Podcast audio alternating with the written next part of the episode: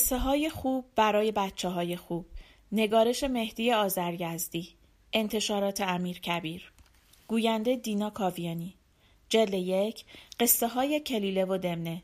صفحه 27 روباه هیلگر روزی بود و روزگاری بود. یک گرگ درنده بود که در صحرایی زندگی می کرد و هر حیوانی را که در آن بیابان می‌دید و زورش می رسید می گرفت و از هم می درید و می خورد. یک روز هرچه این طرف و آن طرف توی کوه و صحرا جستجو کرد هیچ شکاری پیدا نکرد.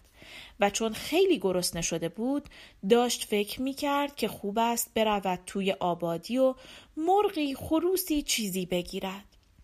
ولی چون سگها دشمن گرگها هستند از سگها می ترسید و جرأت نمی کرد به آبادی نزدیک شود. همینطور که خسته و گرسنه فکر می کرد و آرام آرام راه می رفت یک وقت دید کمی دورتر از آنجا خرگوشی در کنار بوته خاری به خواب رفته است.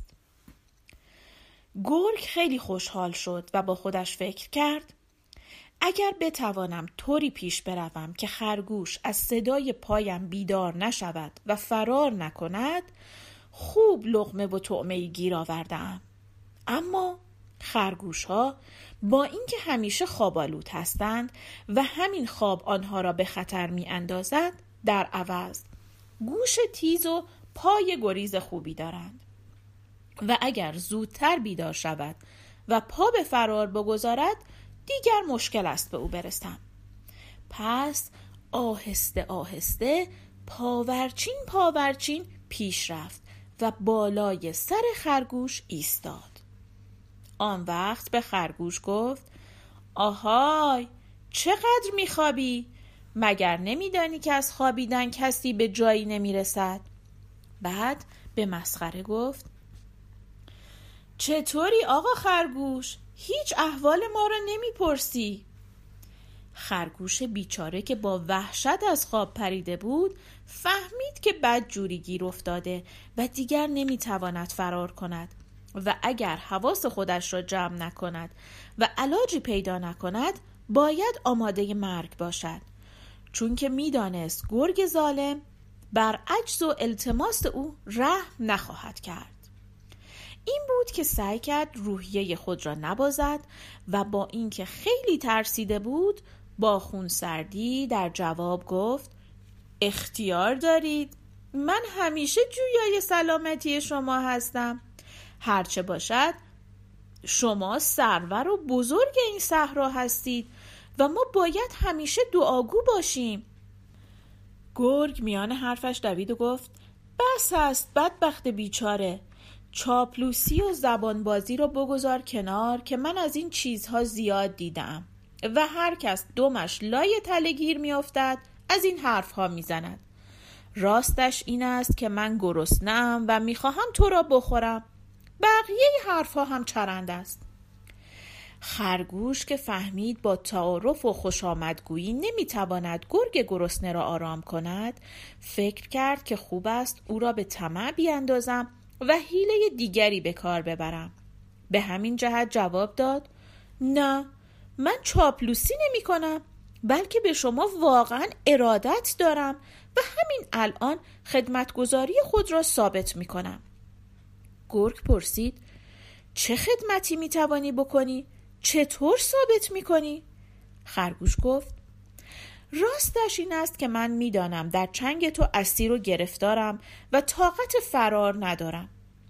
تو هم گرسنه ای و هر دقیقه ای که بخواهی می توانی مرا پاره بکنی و بخوری. اینطور نیست.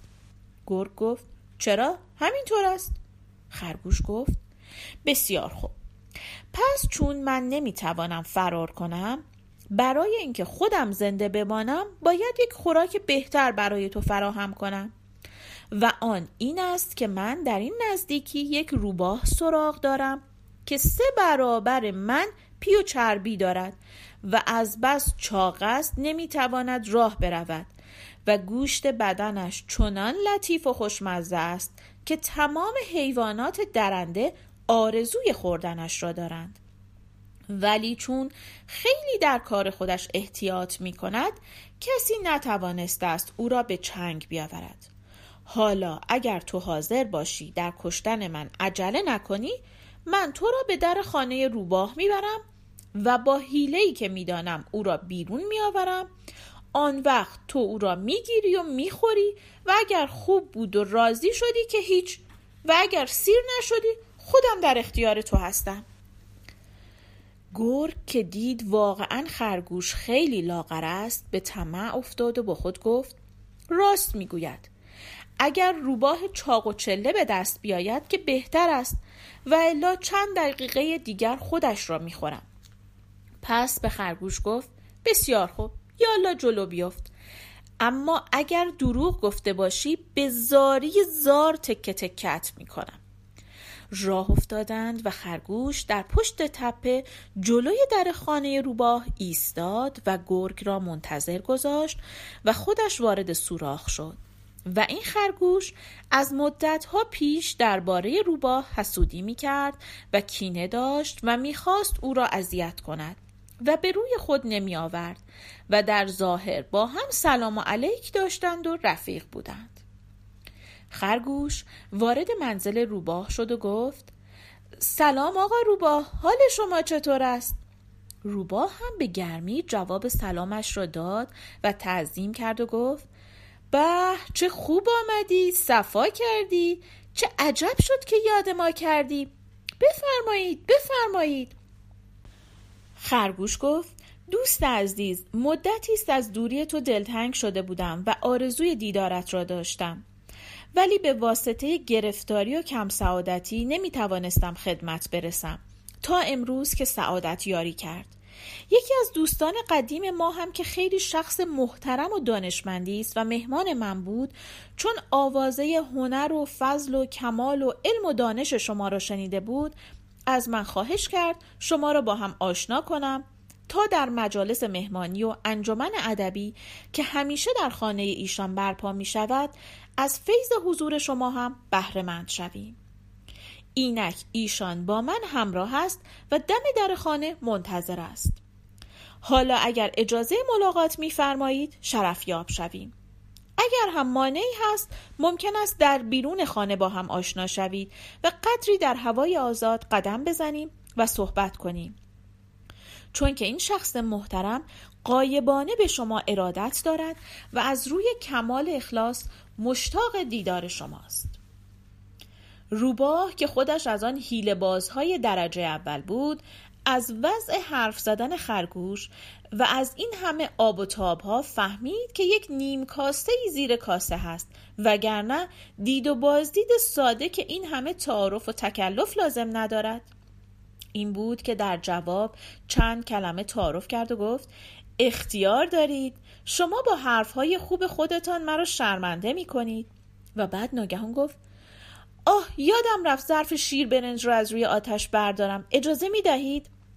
و فوری دوید پشت پرده و از پنجره نگاه کرد که ببیند مهمان آقای خرگوش که پشت در خانه است کیست. از این طرف خرگوش خوشحال بود و فکر می کرد که چه خوب شد. علاوه بر اینکه گرگ را راضی می کنم و خودم را خلاص می کنم از روباه هم انتقام می‌گیرم. تازه بعد شیر برنج مفصلی هم حاضر و آماده است که بخورم. از طرف دیگر روباه از پنجره نگاه کرد. همین که گرگ را دم در دید فهمید که این چخان بازی های خرگوش برای این است که او را به چنگ گرگ بیاندازد. این بود که در دل خود گفت فهمیدم. حالا از همان آشی که برای من پخته اید به خودتان غذا خواهم داد. سعی کرد قیافه خندان و خوشحالی به خود بگیرد و فوری برگشت و به خرگوش گفت خیلی ببخشید که شما را تنها گذاشتم. ظرف شیر برنج روی آتش بود و ترسیدم بسوزد. بعد گفت دوست عزیز من مدت هاست در انتظار دیدار تو بودم و از آشنایی با مهمان محترم تو هم خیلی خوشحال می شدم. اصلا خانه من متعلق به دوستان است. چه سعادتی از این بالاتر که چند ساعتی بنشینیم و از دیدار یکدیگر بهرهمند شویم.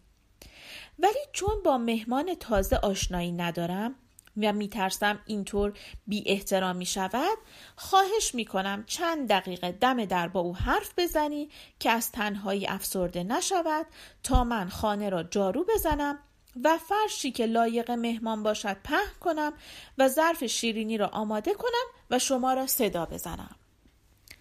خرگوش که دید روبا حرفهایش را باور کرده خوشحالتر شد و در جواب گفت رفیق عزیز مهمان ما شخص خیلی مهربان و خودمانی و درویش مسلکی است و زیاد تشریفاتی نیست.